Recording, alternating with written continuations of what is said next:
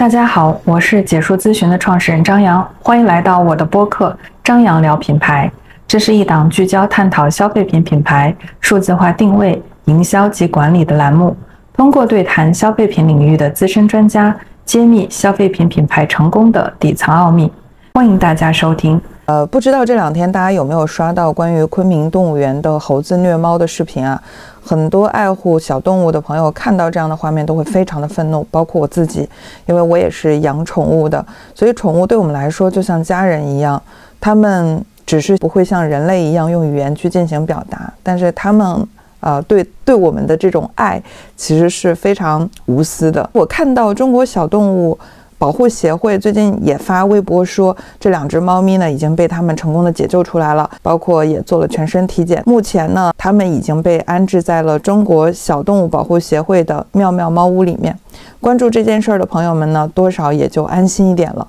说到这里呢，我也想跟大家介绍一下，我最近刚好在做一期关于宠物品牌发展故事的播客，在梳理的过程中呢，会了解到一些咱们中国宠物行业的发展历史。以及我们的宠物企业是如何通过自己擅长的领域啊，去关爱我们的好朋友的。呃，今天呢，这期栏目呢，我也请到了我们的编辑同学车车来和我一起录制，跟大家一起来聊一聊宠物赛道的相关的品牌故事。呃，那车车也在我们的这个录制间，那也跟大家一起打个招呼吧。Hello，大家好，我是车车，是我们解数咨询的新媒体编辑。嗯。哎，车车，呃，我一直跟咱们同事之间都有聊过，就是我会发现同事里面很多人都养宠物，就是不知道你有没有这个养宠物的这样的经历呢？我们老家有养宠物，但是我现在自己不养。然后我读幼儿园的时候，我爸爸给我抱了一只小土狗回来，我记得我那时候可开心了。然后呢，这只小狗就是一直陪伴到我去上大学。嗯嗯，哎，其实我会发现啊，就是。呃，好像现在养猫的族群越来越大，但是我们家养的也是一只小狗，然后会发现养猫族群和养狗族群其实还都有不同的人群画像，特别有意思。这个到时候我们可以专门就着宠主人的话题，然后专门开一期播客跟大家去探讨一下。那我们今天可能是聚焦在一个品牌身上，呃，一个宠物赛道的大企业，呃，叫乖宝宠物。你听说过这个企业吗？嗯，我不是很了解，但是我好像在我们解数的会员报告里面看到过一些关于它的介绍。呃，其实说起乖宝宠物呢，我相信有很多这个听众的小伙伴都不太了解。呃，但是说起它旗下的一个品牌呢，估计很多这个养猫的这个宠主人呢都会对它不陌生啊，就是麦富迪。呃，我们上一期其实也剖析过一个。同样发家于山东的一个企业，就是华西生物。可以说，这个乖宝宠物的发家史呢，和华西生物呢，整个过程呢是一样精彩的。所以今天的内容，我们会去聊一聊这个乖宝宠物。原来麦富迪跟华西生物都是山东的呀，我以以前以为麦富迪是一个国际品牌呢。是的，我们会发现有很多国货，特别宠物赛道啊，特别是食品，大家会有一点点鄙视链，就是会觉得好像海外的这个猫狗粮会更安全一点，然后它会有一个这个海外大于合资大于。国货的这么一个一个鄙视链，那是过去啊。但是现在，嗯，随着一些越来越靠谱的，呃，这个国货品牌崛起，我们也会看到这个国货，特别是在官方旗舰店的销售已经反超了很多海外品牌了。那我们再说回到这个乖宝宠物，也说回到麦富迪这个品牌啊，就是乖宝宠物的创始人呢是秦华，呃，他和这个华西生物的创始人赵燕一样。都是上世纪六十年代中后期出生于一个知识分子家庭，而且你知道吗？还有一个很巧的事儿，就是他俩啊都在大学毕业后做过老师。哦，看来做老师是发家致富的第一步啊。对，所以不晓得今天的听众里面有没有一些教师朋友啊？就是说不定你转岗去做企业，哪一天你就能成为第二个赵燕，或者是第二个秦华，能够身家百亿。但是赵燕和秦华其实他们嗯都殊途同归的，就可能大家学专业不一样啊，但是最后都放弃了相对比较安稳的教师生活，选择投入到商海里面，在各自的领域呢都做出了非常不错的这种成绩，都做出了一家上市呃呃市值上百亿的上市公司。那我就比较好奇了，因为呃从做老师到做商人，我觉得还是一个蛮大的跨度的。那秦华它是怎么做把这个乖宝做成了一个市值上百亿的公司呢？嗯，这样就从秦华的第一桶金开始了。一九六八年呢，秦华出生在山东聊城的一个知识分子家庭。十七岁的时候呢，他就考入了山东聊城的师范学院，也就是现在的。这个聊城大学，呃，专攻的呢是物理学专业。我记得上一期我讲华西生物的时候，有聊到赵燕呢，也是，呃，师范院校毕业。呃，本来当时呢，他是准备填报核物理专业的，但是最后听从老师的建议呢，选择了生物专业。那这个这一点就很有意思啊，就无论是秦华选择了物理学，还是赵燕最终选择了生物学，他们呢这些理科生好像很容易在自己创业的路子上找到自己对口的点。上一期我也听了，我当时还纳闷呢，就是八十年代中中后期啊，为啥大家对这种师范院校以及物理专业都这么情有独钟？是啊，是啊，不晓得啊，是不是一种很奇妙的巧合？如果咱们听友里面有对这个当时这个时代背景有了解的，也可以在评论区告知缘由啊。呃，不过又扯远了，我们再说回来。呃，在大学毕业后呢，秦华去了他们的聊城阳谷二中当了两年的物理老师。那随后呢，他又进入到了体制内，成为了一名公务员，历任阳谷县乡镇企业局的科员和科长，啊，还高升了。不过时间一长呢，秦华就有一种一成不变的体制内的工作感到疲倦了，所以在九五年的时候三月份啊，秦华入职了呃聊城本土的一个。集团叫山东凤祥集团，呃，这家企业呢，其实很多食品行业的伙伴们一定都不陌生啊，啊，就是在二零二零年港股上市的全产业链鸡肉食品第一股啊，叫凤祥股份。秦华就在这个凤翔集团工作的时候呢，也是顺风顺水，就像他之前啊做公务员的时候一样，从科员到科长啊一路打怪升级。所以不久呢，他在凤翔也从一个啊这个中层管理者一一路啊就做到了凤翔集团的副总经理、总经理和副总裁。哇，感觉他的职场一路好顺遂呀！在那个年代端着一个铁饭碗，我觉得。应该可以一路干下去，干到退休，应该是一个蛮好的事情。但是，呃，为什么他没有继续去做下去？嗯，其实不是。如果说他最后选择端一个铁饭碗一直干下去的话，可能就没有今天咱们麦富迪的品牌故事了。呃，其实，在凤翔集团任职的这十年里面啊，呃，他不仅仅这个拥有了企业实干的经历，也最终是在。第十年的时候啊，按耐不住了心中的躁动，辞职，开启了他的创业之旅。呃，在零六年的六月份的时候，秦华呢刚好有一个机会和朋友去美国。那个时候呢，他们一起跑了六大个城市。呃，在此之前，其实清华有一个创业的梦想啊，一个小的这个这个种子在心中这个生根发芽，但是可能还没有特别明确的赛道选择，就哎，我到底创业去干嘛？但是呢，他是通过这个去美国啊，这个跑了这六大个城市之后呢，最后发现宠物赛道其实是在美国非常发达的，因为几乎家家户户都有养宠物，而相对于宠物食品来说呢，在中美两国有非常强的互补性。一方面呢，这个宠物食品的原料呢主要是鸡和鸭，美国同样也盛产肉禽。呃，但是呢，人和宠物更喜欢吃的鸡胸肉和鸭胸肉，呃，所以这个鸡胸肉和鸭胸肉呢，价格在美国特别贵，而在中国呢，呃，这个鸡鸭呃的腿、翅和爪更受欢迎。而鸡鸭胸肉的价格呢，整体来说比那个鸡腿啊、鸡翅啊要低很多。另外一方面呢，也是因为中国的鸡鸭胸肉啊，按人类的使用标准，其实都是无法达到出口到欧美发达国家的这种标准的，所以它其实是作为宠物食品是可以被许可的。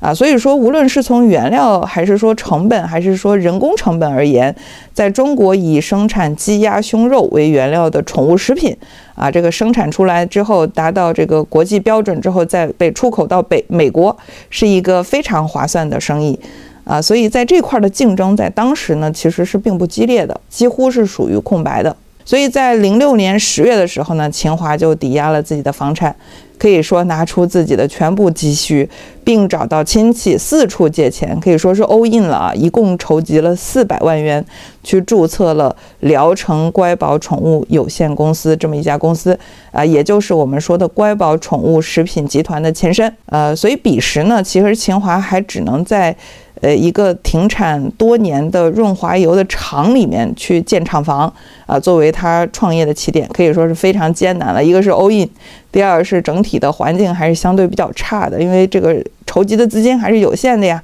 舍家舍业的就就就去做了这件事儿了。哎，刚好我之前看了一本马斯克的呃书，他当初投这个 X 点 com 的时候，也是拿出了全部的家当啊，几乎是 all in 了。看来秦华对于创业也是相当的破釜沉舟啊！是啊，是啊，其实秦华当时相当于拿出自己拿出的所有了，呃，所以当时启动资金和厂房有了，但是呢，还得去解决原材料和订单的问题，呃，因为秦华老东家就是还记得吗？就是我们说的凤翔集团，其实就是养殖白羽肉鸡的，所以原料的问题呢，通过老东家就可以轻轻松松的解决了。那订单从哪儿来呢？其实是有一定难度的。其实当时秦华的策略是什么呢？就是先拿出报价，然后针对拿这个报价去谈客户，然后通过客户去拿订单。呃，根据秦华自己的回忆呢，他说当时看到报价后，有好几个老美啊飞到中国要找他合作啊，要看工厂啊，并试探性的呢给了他五个集装箱的订单。所以在二零零七年，经过一系列的摸索、试错、受挫、改进，呃，乖宝生产的第一批宠物鸡胸肉零食出口到美国，同时呢，获得了不错的一些口碑和反馈，啊，也是因为此，秦华赚到了他的创业的第一桶金。嗯，看来创业成功，它不仅需要有努力，还是也需要有一点运气的呀。我觉得秦华他的运气一开始还是挺好的。对呀，对呀，有谁创业上来就是立刻能解决这个原料问题和销售问题？其实俩都是很大的问题。但是，哎，就着他的背景，他轻轻松松的通过老东家那边拿到了一些，呃，相对比较这个有品质的原材料，也是因为他对这个鸡鸡胸肉行业比较了解，就深耕细做了这么多年，所以呢，他对于价格的这个把控，对于成本的管把控呢，其实也是有自己一些独到的眼光的。和一些经验的，然后所以他也就就着这个价格的优势，然后跟几个美国人要来了这个属于一点零的订单啊，呃，所以其实也正是因为这个五个集装箱的订单，也算是他第一次成功啊。这个乖宝股份呢，很快这个业务呢就通过出口进入到了快车道。呃，所以靠着我们说的它优质的产品和绝对的价格优势呢，乖宝股份呢，在美国很快就像跟沃尔玛啊、频谱啊、斯马克啊等全球大型的零售商和一些宠物品牌达成了代工的业务合作。在二零一二年的时候，也就是乖宝宠物成立了。六年的时候，就是仅仅六年啊，它的营收就做到了一点五亿美金，就按照当时的汇率来算的话，相当于是九点四六亿人民币。刚刚说了它有运气的成分，但是其实我觉得，就它能够起盘这么顺利，应该还是有一些。其他的成分在的，其实也我我们也遇到很多客户都在问啊，说哎呀，这个为什么这些企业那些新锐品牌在那个阶段能够起来的特别顺利啊？他有没有什么就是打法呀，或者有没有什么资源呢？他为什么能够那么快那么容易呢？如果我按照他的打法，他的资源是不是也很容易的就能做起来一个成功的宠物品牌呢？啊，其实我想说的是，这个《孙子兵法》告诉我们，天时地利人和就是都很重要啊。首先，天时就很重要，在彼时的那个阶段呢，有非常多的外部因素，其实是促成了秦华的这个第一桶金的这种积累的。比如说，第一个因素就是政治因素，进入到二十一世纪之后呢，恰逢是中国加入了 WTO 组织。那么，贸易在全球化、自由化，为中国的企业的出口业务也提供了非常有利的条件。那再加上中国的人工呀、原材料啊，整体的成本相对来说比较低廉，而发达国家的宠物食品代工呢，很多都纷纷的因此而转移到了中国，迫使中国的 OEM 和 ODM 的业务迅速蓬勃地发展起来了。所以秦华在创立乖宝宠物的时候呢，也正正好赶上了这个时候的一些政策红利，或者我们叫时代红利。第二个也是因为这一阶段全球的宠物行业呢都处在一个快速发展的井喷时期，市场的需求非常旺。基本上呢，处在于供不应求的状态。代工企业只要能够提供生产，几乎都是不缺订单的。除了乖宝，像中重股份呐、佩蒂股份呐，都是在这个阶段依托于代工业务发展壮大起来的。所以后来，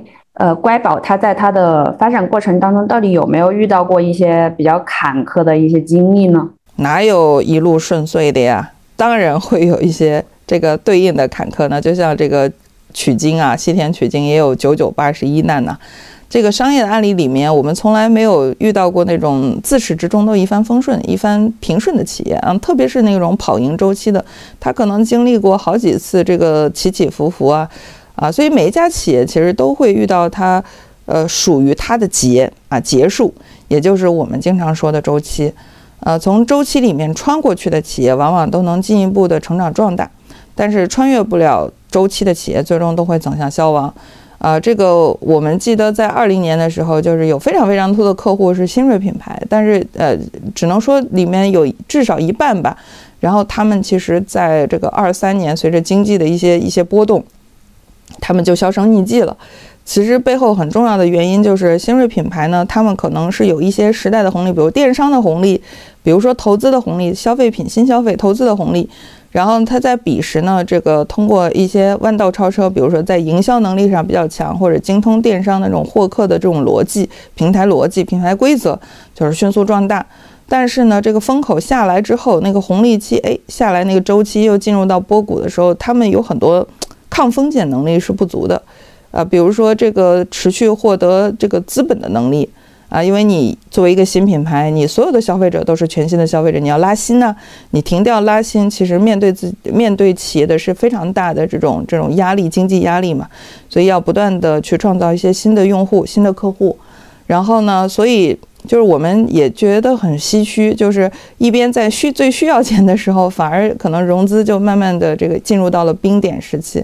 那其次也是我认为最重要的就是产品力不过关。就是为什么我们都说经过周期的企业比较抗打，不仅仅是因为它的现金流、它的底子厚，然后更重要的就是它的产品在不同的时代被不同的消费者所校验过了。就是这一类的产品呢，它往往啊都在这个时间的这个跨度当中不断的迭代自己，让自己成为了一个可以啊这个经受住时代考验的这样的一种产品啊，所以这个是非常重要的。那我们再说回到这个秦华，他所带领的乖宝股份，就很显然啊，就跟呃我们所说的那些这个二零年呃这个突然间爆发的新消费品牌相比啊，秦华是修炼过较长的内功的，通过他自己的履历，所以秦华带领的乖宝股份呢，是属于稳扎稳打，然后也是不断的在经历这个周期的这种考验的或者市场考验的这么一个一个状态。那给我们讲一下吧，就是乖宝它呃到底遇到过一些什么样的坎坷，然后又是怎么样走出来的？呃，想了解乖宝宠物之前面临过的低谷，又如何从低谷触底反弹呢？我们先了解一个背景啊，就在二零一一年，美国对产自中国的宠物零食产品采取了一系列的非关税贸易限制措施。一方面呢，二零一一年美国出台了一个。FDA 的食品安全现代化法案，加强了对进口食品和饲料啊，特别是针对宠物食品的监管。同年的五月份呢，FDA 又相互修订了进口食品预先申报规定和供人类和动物食品、供人类和动物消费食品暂扣规定啊，这两部暂行的法规。美国对进口的食品，包括宠物食品，去制定了更为严苛的口岸监察。规章和制度，呃，这些规定的出台呢，也使得产品进入到入境通关的周期和费用都大幅增加了，造成了产品的成本的对应的提升。那从另外一方面说呢，零七年开始，由于连续受到了很多关于宠物生病和死亡的投诉案例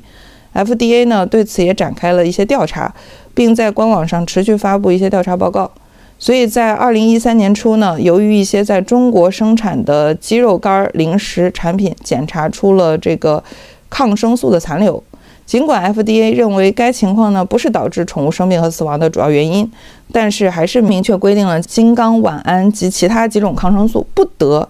在所有的宠物食品中检测出。同时呢，在它的官网上还多次去提醒宠物的饲养者。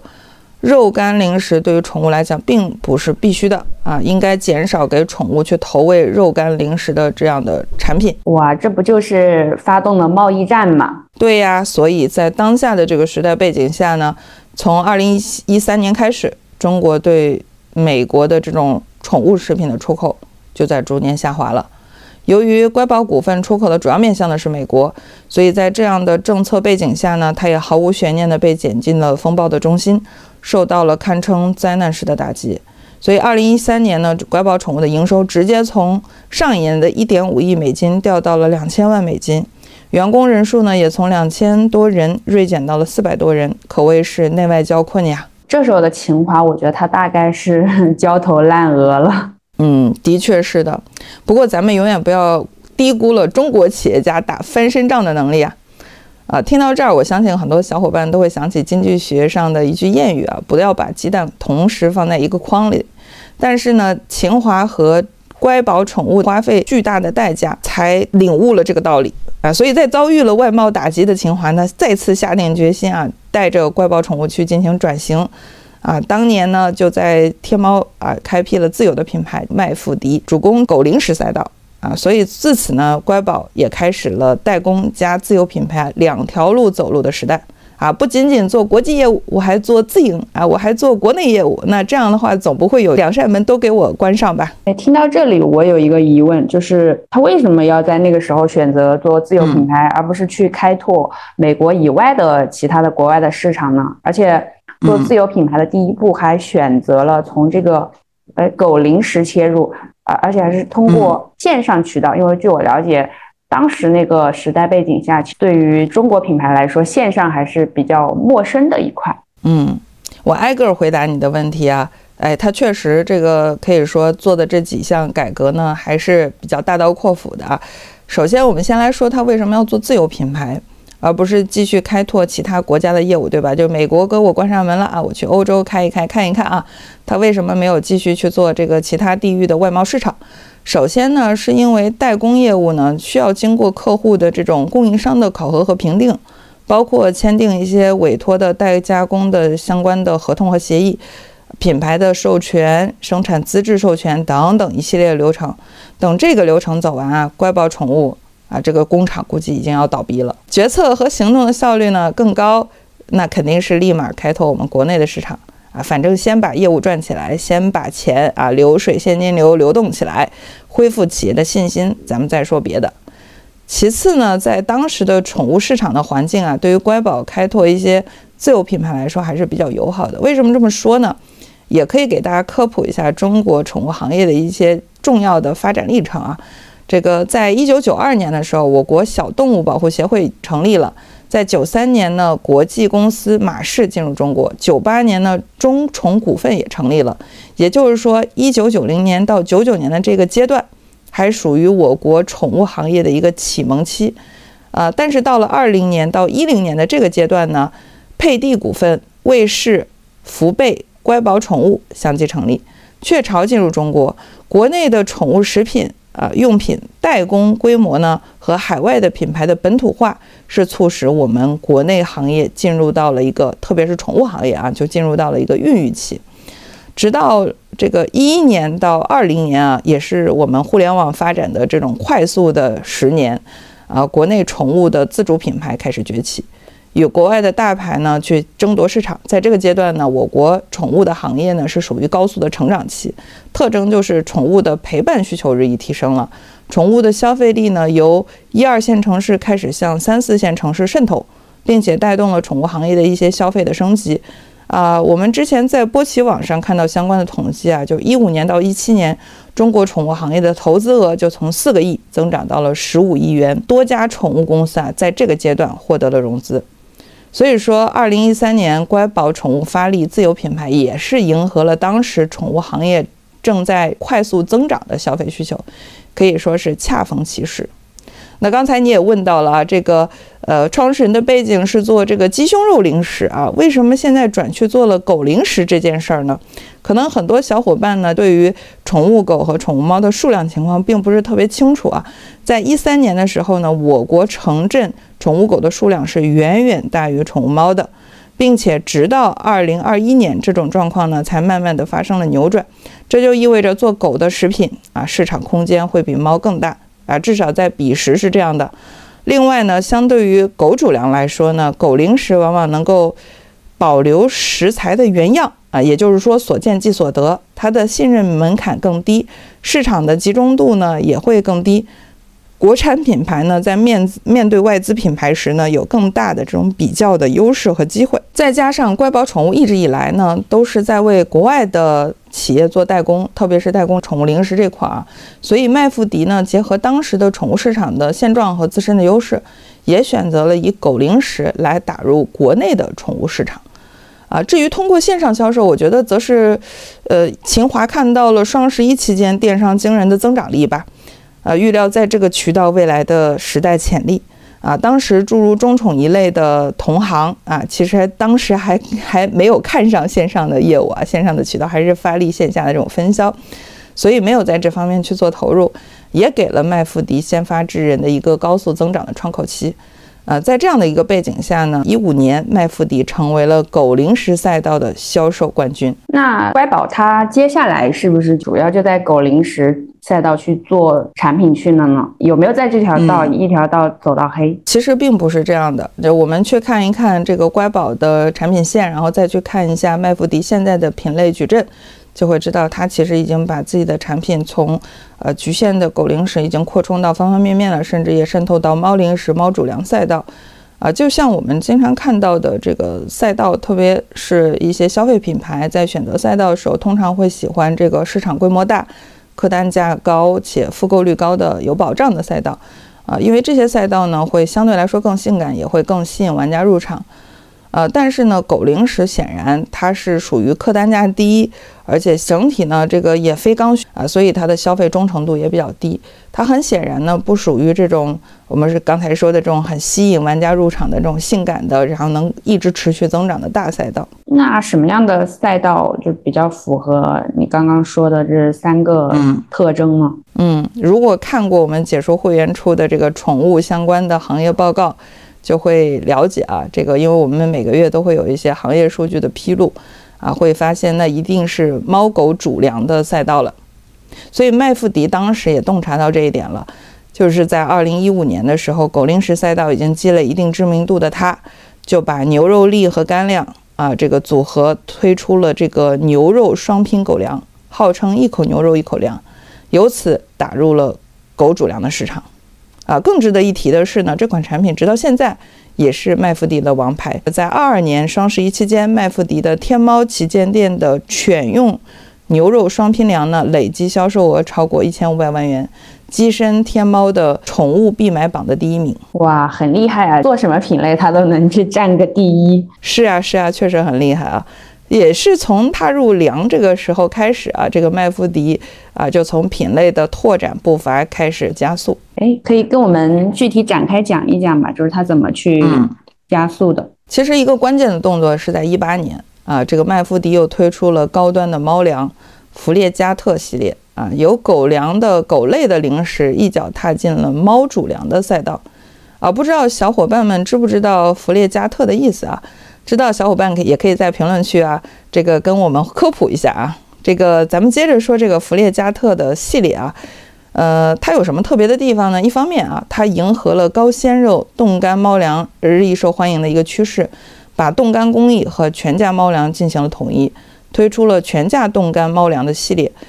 另一方面呢，也是因为当时啊，猫食品的增长已经开始呈现出对狗零食赶超的趋势了，所以麦富迪呢也不得不迈出布局猫零食和猫主粮的这么一步。所以在二二年的双十一呢，弗列加特在全网的成交额同比增长了大概呃百分之九百七啊，翻了将近十倍。二零二三年双十一呢，弗列加特的天猫旗舰店的销售呢，已经达到了三千四百七十七万元，据说已经超过了麦富迪天猫官旗的一半了。另外一款关键性的产品是二二年推出的 Buff 系列，Buff 啊，翻译成中文的意思就是生物适宜的生食，其实就是一种科学宠物喂养的理念，通过搭配肉骨。内脏以及天然食材的配比，来模拟天然野生环境的猎食习惯，啊，类比到美妆行业，你可以理解为是咱们经常讲的功效护肤啊。所以这个系列呢，也算是麦麸迪产品能力的一种体现了。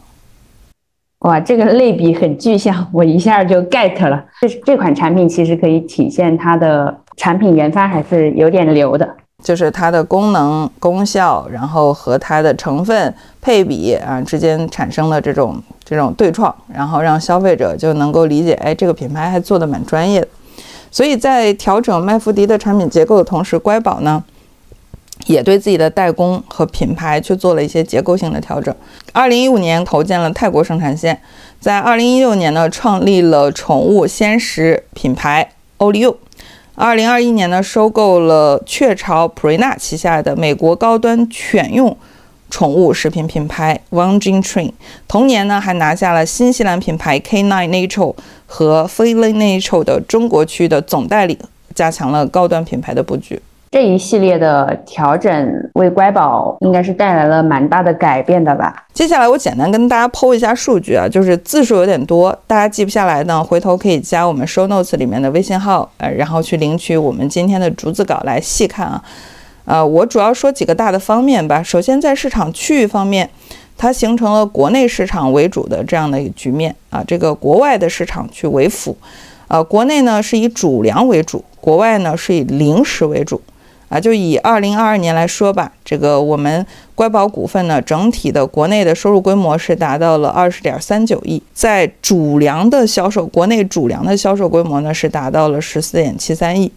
然后国外的业务规模呢是十三点四亿。第二个呢是自有品牌和代工业务方面啊，自有品牌开始慢慢的占据上风。在二一年的时候呢，自有品牌占比首度超过了 OEM 和 ODM 啊，在整个集团业务里面呢，占比是达到了百分之五十一点九五，啊，这个到二二年的时候，自有品牌的销售呢进一步增长到二十点四六亿元啊，占整体公司的营收百分之六十点五五。自有品牌里面，麦麸迪等自有品牌在二二年的销售呢，占比达到了百分之八十五。而 One Gene Train 这样的销售，这种海外品牌收购过来的啊，销售也占比达到了百分之十四点六五。从品类方面呢，这个虽然还是零食占比更高，但是占比已经呈现了一个逐年下滑的趋势。主粮呢，反而呈现一个这个此消彼长的态势啊，逐年上升。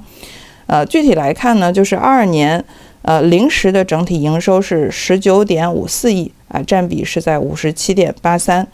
呃，主粮的营收呢是在十三点八八亿，占比是百分之四十一点零九。啊，一句话总结一下呢，就是乖宝呢已经从一个做宠物食品出口的低附加值、高风险的代加工企业，摇身一变。成为了一个以自主品牌和国内市场为主，拥有高附加值、高抗风险能力的企业。这不仅意味着乖宝宠物的赚钱能力有了非常大的提升啊，也代表着企业的性质发生了根本性的改变。那在这个转变下呢，对于它资本市场的表现可以说是助力良多了。在二零二三年，乖宝宠物正式登陆了 A 股创业板市场，在上市一年多时间里面呢，它的市值呢稳定的。啊，这个游游走在百亿级别，啊，比其他早上市的一些这个品牌啊，都拉开了一些明显的差距。听到这里，我想大家可能会跟我产生一样的疑惑，就是为什么乖宝它作为一家呃代工起家的这种传统型企业，它的业务拓新能力啊，包括它触底反弹的能力这么强，那背后到底是呃有什么样的能力模型在支撑它迅速成？成长为就是国内宠物行业的龙头企业，可以给我们分析一下，也给我们宠物行业的一些品牌一些借鉴。这是一个非常好的问题啊！我相信也是处在宠物赛道的大家特别想在乖宝宠物身上掌握到的一些能力的核心啊。那挨个跟大家总结一下，一共有六个方面啊。第一个方面啊，也是我们在数字革命模型里面反反复复提及的啊，我们要知己知彼啊，就是对市场要有非常敏锐的洞察力。其实我们在开头的时候也讲过，乖宝的创始人秦华在创业开始就去过美国考察，呃，最终考察的结果是选定了富有潜力的宠物赛道。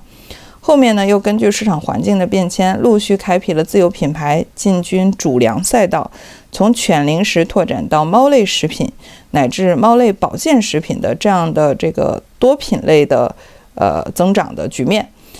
在这背后呢，这家企业对时代背景的敏锐的洞察力和把握，以及对行业包括竞争对手发展的趋势呢，有非常有效的捕捉。可以给我们展开讲一讲吧，就是就是它具体洞察和捕捉了哪些趋势？首先呢，这个为国外企业做宠物的 OEM 或者 ODM 的时代，是利用了当时中国作为发展中国家对相对发达的国家更廉价的生产成本。以及对这个呃外贸的支持和鼓励，呃，所以轻轻松松的就把钱给挣了。但是当从代工转向自主品牌运营的时候，虽然看似啊是受到了一些外界政策的影响，迫不得已啊，但其实也恰恰踩中了咱们这个产业结构升级的一些趋势，从附加值更低的企业经营的模式呢，顺利完成了向附加值更高的。这种品牌经营的跨越，紧接着从零食赛道进军主粮赛道，也是看到了这一领域品牌的忠诚度很高，利润呢更有优势。呃，根据乖宝宠物的财报来看呢，一九到二二年乖宝主粮的毛利率呢是百分之三十七到四十三，保健品和其他的毛利率呢是可以达到百分之五十八到六十三的。呃，而零食毛利呢是二十一到三十三。呃，从犬食品切入猫食品。则是踩准了国内养宠的一个趋势啊，啊，从以养狗为主，逐渐转向了养猫为主，啊，所以趋势呢，为乖宝呢去啊获得了更广阔的市场。听完了这些转变，哎，我不知道小伙伴们有没有这样的感受啊？任何时代企业都很难靠吃老本活下去，嗯，唯一不变的就是市场永远都在变化。嗯嗯，讲到这儿呢，也跟大家科普一下我们的数字革命的模型啊，就是也是我们解说咨询独创的。咱们这个模型呢，就是告诉大家如何保持对市场敏锐的这种嗅觉，以及如何通过调研来掌握趋势啊，针对性的去做产品布局或者渠道布局啊，从出发就在正确的路上啊。这个《孙子兵法》里面也讲也讲到嘛，先胜而后战啊，其实就是先有了胜算，我们再进入战场。这样呢，我们就可以把节省出来的子弹用来去打更大的市场，啊，在这儿我就不赘述了。如果对我们数字革命感兴趣的小伙伴呢，也可以戳我们 show notes 里面的二维码去了解我们的这个模型。然后未来我们也会有相关的视频可以供大家来学习。嗯嗯嗯，好，那咱们讲一下第二个能力吧。第二个能力其实就是品牌和品类的一个整合能力。呃，在发展的初期呢，乖宝宠物靠着单一的品类犬零食和单一的市场，美国大量的出货，摊薄了产品的成本，初步实现了规模领先。再靠着麦富迪单一的品牌犬零食单一的品类，实现自主品牌从零跨一。啊，但要实现这个一到十的突破啊，仅靠单一的品牌和单一的品类恐怕很难坚持。所以。在麦富迪实现了犬零食第一的地位后呢，乖宝就已经开始进行了多品牌全品类的布局。在产品方面呢，它拓展了干粮、湿粮、冻干食品、烘干零食、洁齿骨和保健品等系列。品牌方面呢，如我前面提到的，进行多方的调整，推出了自有品牌，也寻求了收购和代理了一些国际品牌，啊，形成了乖宝宠物旗下的品牌大众加品牌高端的有机组合。覆盖了更广泛的消费者需求，其中麦富迪呢也从大众化向高端化逐步的在跃进。产品中呢实现了中端的这个营养森林系列啊和中高端的 buff 生骨肉系列、益生菌系列以及高端的弗雷加特系列等啊，作为一个全的啊这个三百六十度不同啊消费者的这种全覆盖。那个欧利柚呢主要定位的是一个终端市场。啊，这个犬猫主粮呃产品的整个单品的基价定在了三十元每公斤，而代理品牌 K 九 Natural 和呃 Feeling Natural 啊是定位在高端的市场，犬猫主粮的单价呢基本上都超过了五百元每公斤。此外，收购的一些高端的犬零食品牌 One Gin Train。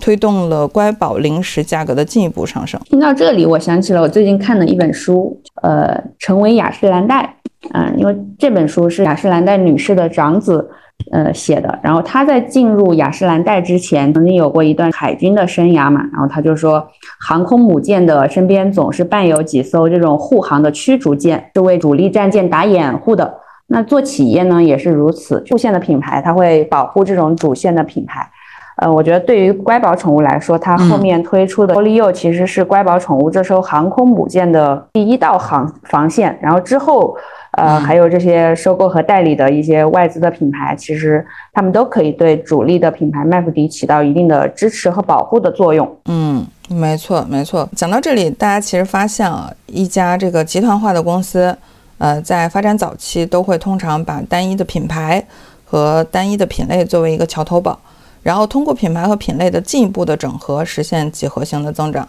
比如我们之前讲过的华西生物，最早呢是依托于润百颜水润次抛铺圈的，然后也顺势推出了像夸迪、米贝尔、激活。在水乳方面，还有面膜、面呃面霜方面呢，各个品类都实现了一个全面开花的局面。呃，所以开启整合的前提呢，是通过已经具备的啊一些前提条件，完成一些原始的积累。然后在羽翼尚未丰满的时候呢，最好做好自己的基本功啊，不要这个总想着我也能和某些品牌一样，这个有一夜暴富。因为我们也看过很多周期性的啊，这个起来又消失的这些品牌。我觉得对于品牌来讲啊，最重要的关键词是活下去，而不是关只关注增长。这个所以。啊，这种像像麦弗迪也好，就是我们说的乖宝宠物，它的这种产品布局其实有很多不得不做的决定。但是这些不得不做的决定背后呢，其实是它对于业务的更深度的，啊，我们叫成长性和存活性的一些思考。有道理。那我们接着说一说它的第三个能力模型吧。嗯，其实我更想说的是它第三个模型啊，也是我一直推崇的。我说做实业啊，因为消费者永远购买的是产品。啊，这个品牌去怎么着教育消费者？其实都是这个大家都是去看个热闹，真正的落实到的消费者的粘性忠诚，其实都源于强大的产品能力。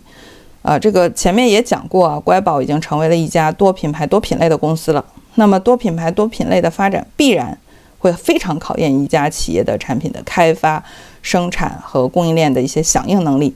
作为代工起家的乖宝而言呢，其实这个对于他来说不算什么难题。早在零八年，也就是企业成立了仅两年的时候呢，乖宝就成立了研发中心，主要负责新产品、新技术的研发和宠物基础研究等工作。截止到二二年的十二月底啊，乖宝宠物研发中心呢有专职人员啊，专职的研发人员八十六人，其中呢核心的技术人员三人，十年以上工作经验的专业人士呢二十三人，获得了境内授权专利的两百八十八项。其中发明专利就十项，实用型专利有二十八项，外观设计专利啊有两百五十项。哎，听到这儿我还比较好奇，就是。呃，宠物企业的研发中心是什么样的？因为我只了解过，就是美妆行业的这种研发中心还是蛮高大上的。大家都觉得研发中心是科学家，我们就一起打开这个科学家的门啊，我们来看一看啊，这个宠物的，特别是以乖宝股份它的研发中心是怎么构成的？它其实是主要有六个研究部门。第一个研究部门呢是宠物营养研究部门。啊，这个他们下面设的有配方研究室、适口性的研究室和消化吸收的研究室，来研究内容不同的一些品种对于猫犬在生长的各个阶段和特殊的生理性、病理性啊，是包括就是像哺乳期啊、孕期不同的运动量、不同的环境对营养物质的这种摄入的需求。然后第二个呢是它的新产品研究中心，它下面下设了一些。工艺设备研究室、新材料研究室和产品性能研究室和产品分评价研究室啊，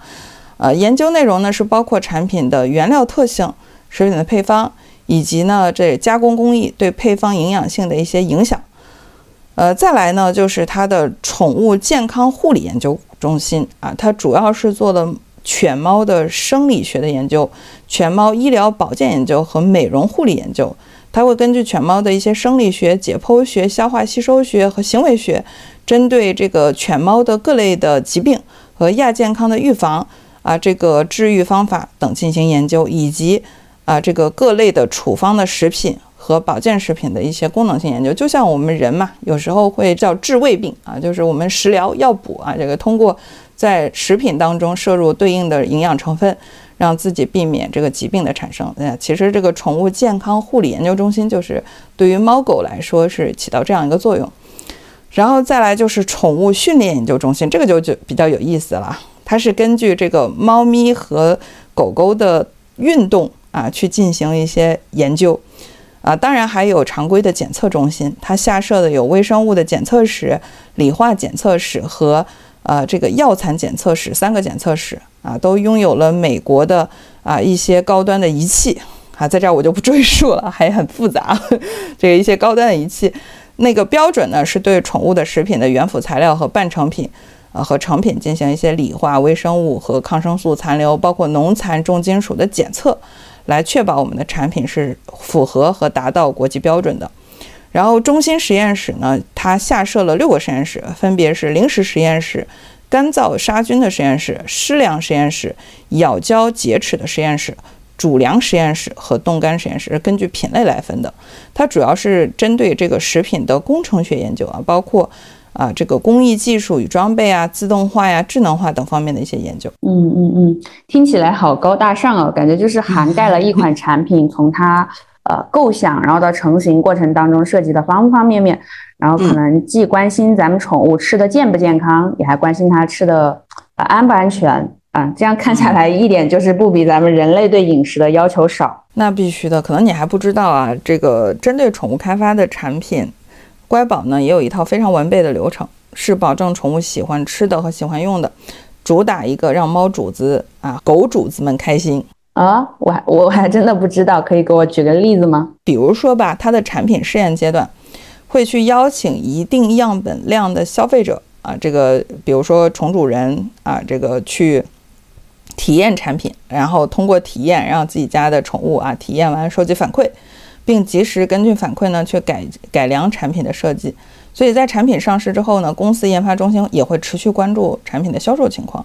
来根据客户的反馈进一步去优化产品。所以对于品牌而言呢，产品研发过程中要全程关注用户的需求以及反馈。这样才能有效的保障新品开发的这个针对性和成功率。嗯嗯，这跟我们之前就了解的这种美妆美妆行业的这种产品开发流程也是蛮相似的。嗯，它应该也是要花不少钱吧？嗯，听起来是的呀，是的呀。之前有听说过一种说法，就是宠物呢是一个长达十多年的母婴赛道。你要知道，美妆啊，这个女孩子特别爱美，她特别恐惧的就是我把。不健康的或者是有风险的东西擦在脸上，我会不会烂脸？我会不会产生一些不良的影响和问题？那作为宠主人和这个宠物之间的关系呢，其实就亲如家人啊，就大家也很担心这个入口的东西是不是对安全啊有一些隐患。所以在宠物产品的研发上，它一点都不比美妆的产品研发啊要粗糙和马虎啊，就是它更甚至更精细。从二零年到二二年呢，乖宝宠物在研发费用上。的投入啊，就从四千四百万增长到了这个六千七百万，啊，占整体营收规模呢可以达到百分之二以上啊。咱们之前也分析过美妆上市公司的研发费率，差不多也是百分之二到百分之三的水平，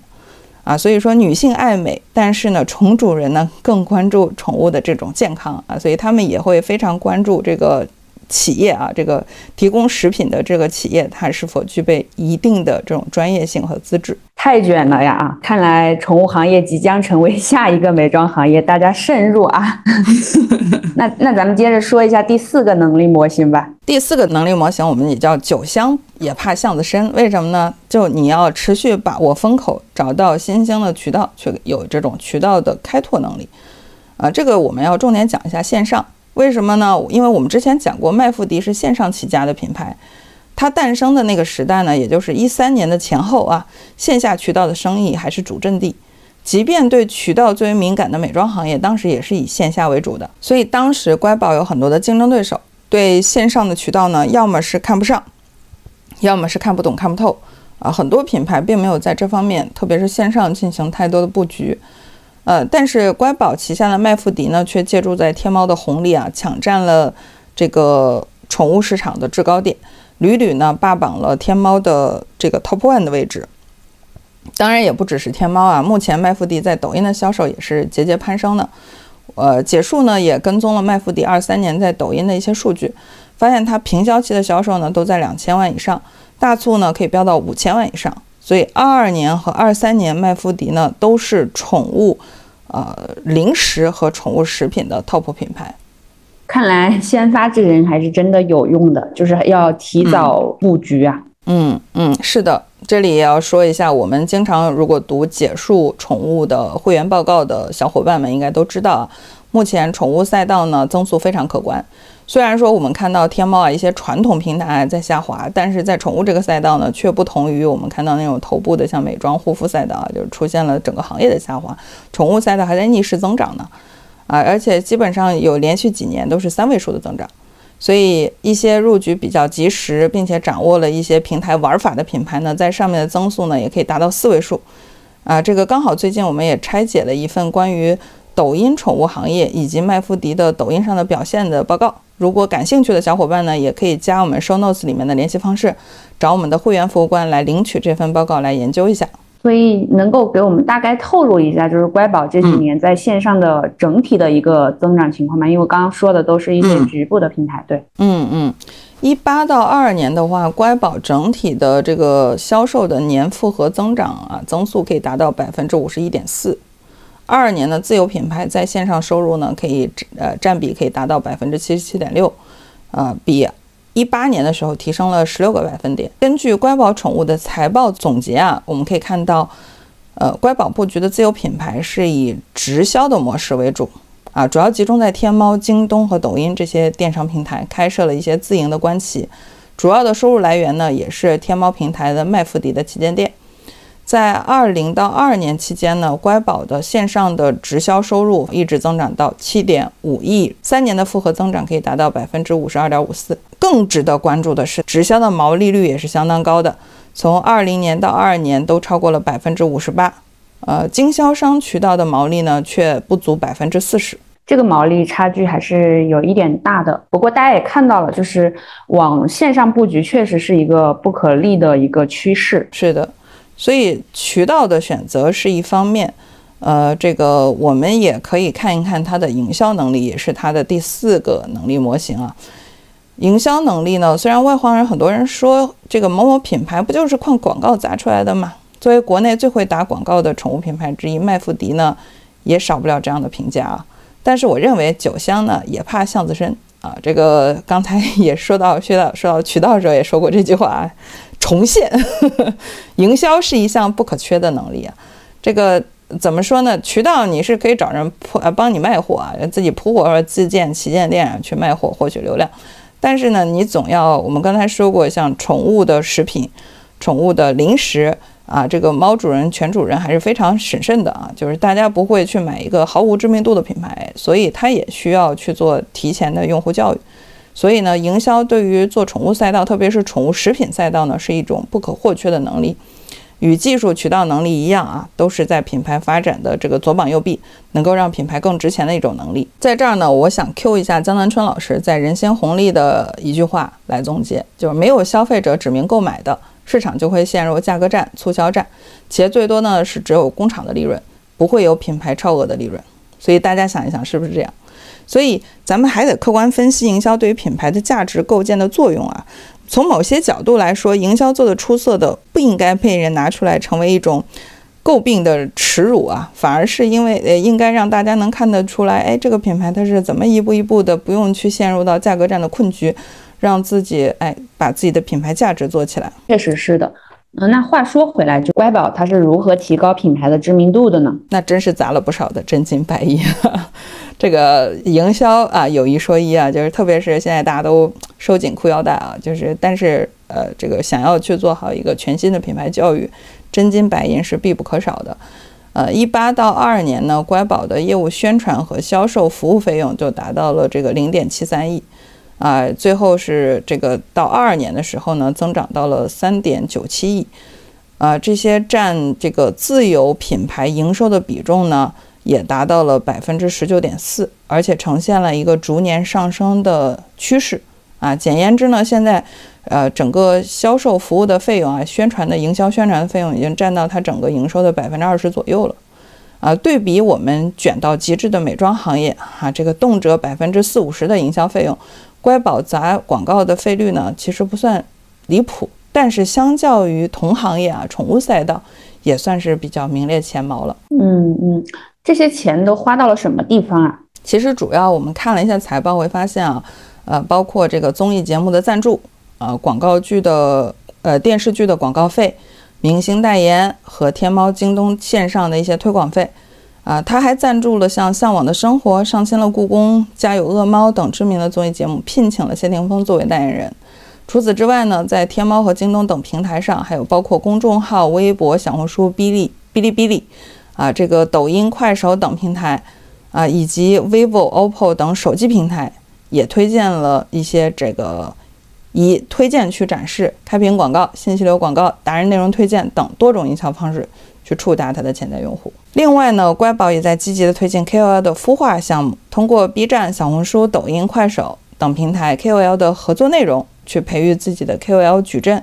以日常广告和新品种草的形式来推广产品。所以咱们就不难理解为啥麦富迪能在抖音卖爆了。给大家再啰嗦一遍啊！想了解麦富迪的抖音打法的同学，赶紧去戳我们 show notes 里面微信，去领取详细的拆解报告。我们的广告真是从头打到尾啊！那不白聊，好东西大家就得让大家知道，大声的让大家知道。所以待会儿一定要打开 show notes 啊，里面有的是宝贝。嗯嗯嗯，确实。那那咱们再聊聊最后一个能力模型吧，就第六个模型。嗯嗯，《孙子兵法》里面三个关键词嘛，天时地利人和。最后我们要讲到它最重要的一个能力啊，组织能力，也就是人和。相信很多做工厂的老板呢，都在开拓自有品牌时，都会有个非常大的困惑啊，就如何转换团队思维，让工厂和品牌两个腿不打架，都能卖得出去。因为现实中呢，确实会存在很多工厂转型的过程中，原有组织体系、利益关系遭遇到了阻碍，转型失败的案例。嗯，这个确实是的。我看好多代工企业做品牌都是在单独拉一个团队，所以你知道乖宝股份的做法是什么吗？是从核心领导人才着手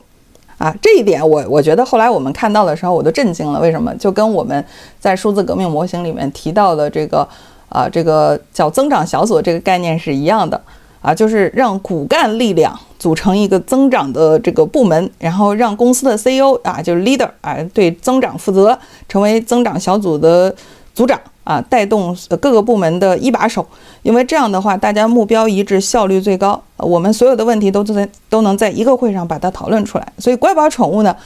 也是这么做的啊，去借助这个领导核心人才的这种人才力量，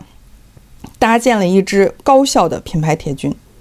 这是一个非常具有历史意义的事件啊！是在零八年，乖宝引入了擅长快消品品牌营销的杜世芳女士。哎，这个杜世芳女士她有有啥比较厉害的履历啊？可以给我们介绍一下。嗯，杜世芳呢，曾在顶金食品任产品规划、伊利、蒙牛等大型的乳企负责市场营销规划，先后担任了北京麦富迪的董事、总经理，乖宝宠物的董事、副总裁。在他的带领下呢，麦富迪成功搭建和培养起了一支宠物行业的优秀的快消品团队。关于它的细节的资料其实太少了啊，但是咱们乖宝创始人秦华自己在采访中曾说：“我们做的最重要的事情就是换脑筋，特别是引入全新的团队，按照全新的思路来做国内市场。最重要的是引入了快消品相关的人才。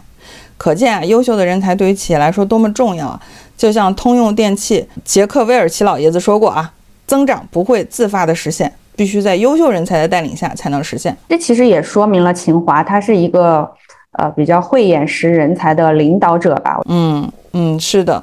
而且他也非常清楚，做一个外贸代工企业孵化出来不同的商业模式，必须采用不同的团队背景才能流动。这也让我想起了这个多样性团队这本书啊，我觉得秦华是非常懂这本书的精髓的，推荐小伙伴有空们可以去看一看。看过的小伙伴呢，也会也可以在评论区发表你对这本书的一些观点。呃，我看时间也不早了，我们也这个这个慢慢的这样聊聊了一个多小时了啊。我觉得我们本期节目也差不多该收尾了，不然就被你问的没完没了了。所以到本期的节目啊，我觉得你如果在宠物赛道还有什么其他的问题，我们大家可以在评论区啊留一留。就是我也在在我们的评论区给各位小伙伴们啊，这个这个叫叫什么？我们称之为衣食父母，来 来征询一下我们的这个偏好，大家对什么样的故事感兴趣？我们来花点时间给大家扒一扒数据，告诉我们故事。哎，对，告诉我们，嗯，我们小编啊和和主主播都在这儿啊，对，一次性一锅端了啊，啊，那我们本期节目其实会发现，我们讲了两家消费品行业的龙头企业了啊，就是结合上一次讲的嘛，我们上一次讲的华西啊，这次讲的麦富迪拐宝啊，让我想起 PayPal 的创始人彼得蒂尔说过一句话啊，每个垄断企业都有自己的特色，但是他们通常会综合专利技术。网络效应和规模经济以及品牌优势这些特点，那这样一来看呢，我们姑且不说垄断吧，仅仅要做到行业的龙头，就已经需要具备这些特色了。所以说，消费品呢，一定是一条注定难走，但绝对长坡厚雪的赛道。那希望听完本期内容的小伙伴呢，都能够坚持下去，特别是做实业的你啊，啊，这个不要在经济周期的波动下啊，这个。动摇了自己的决心，呃，我经常在我们团队内部说一句话啊，其实是在这个《玄奘记》里面，扉页就写了一句话啊，叫做“宁可西行一步死，绝不东回半步生”，啊，也把这句话作为结尾送给收听本期节目的各位，我们下期节目再见，再见，拜拜，拜拜。